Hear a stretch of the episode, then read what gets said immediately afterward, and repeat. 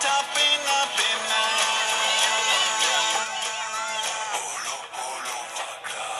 Navegar é preciso. Viver não é preciso. E porque viver é tão impreciso, tão imprevisível, que se torna tão preciso, tão necessário continuarmos navegando. Às vezes calmaria, às vezes ondas bravias. O oceano agora nos convoca a desbravar mares nunca dantes navegados.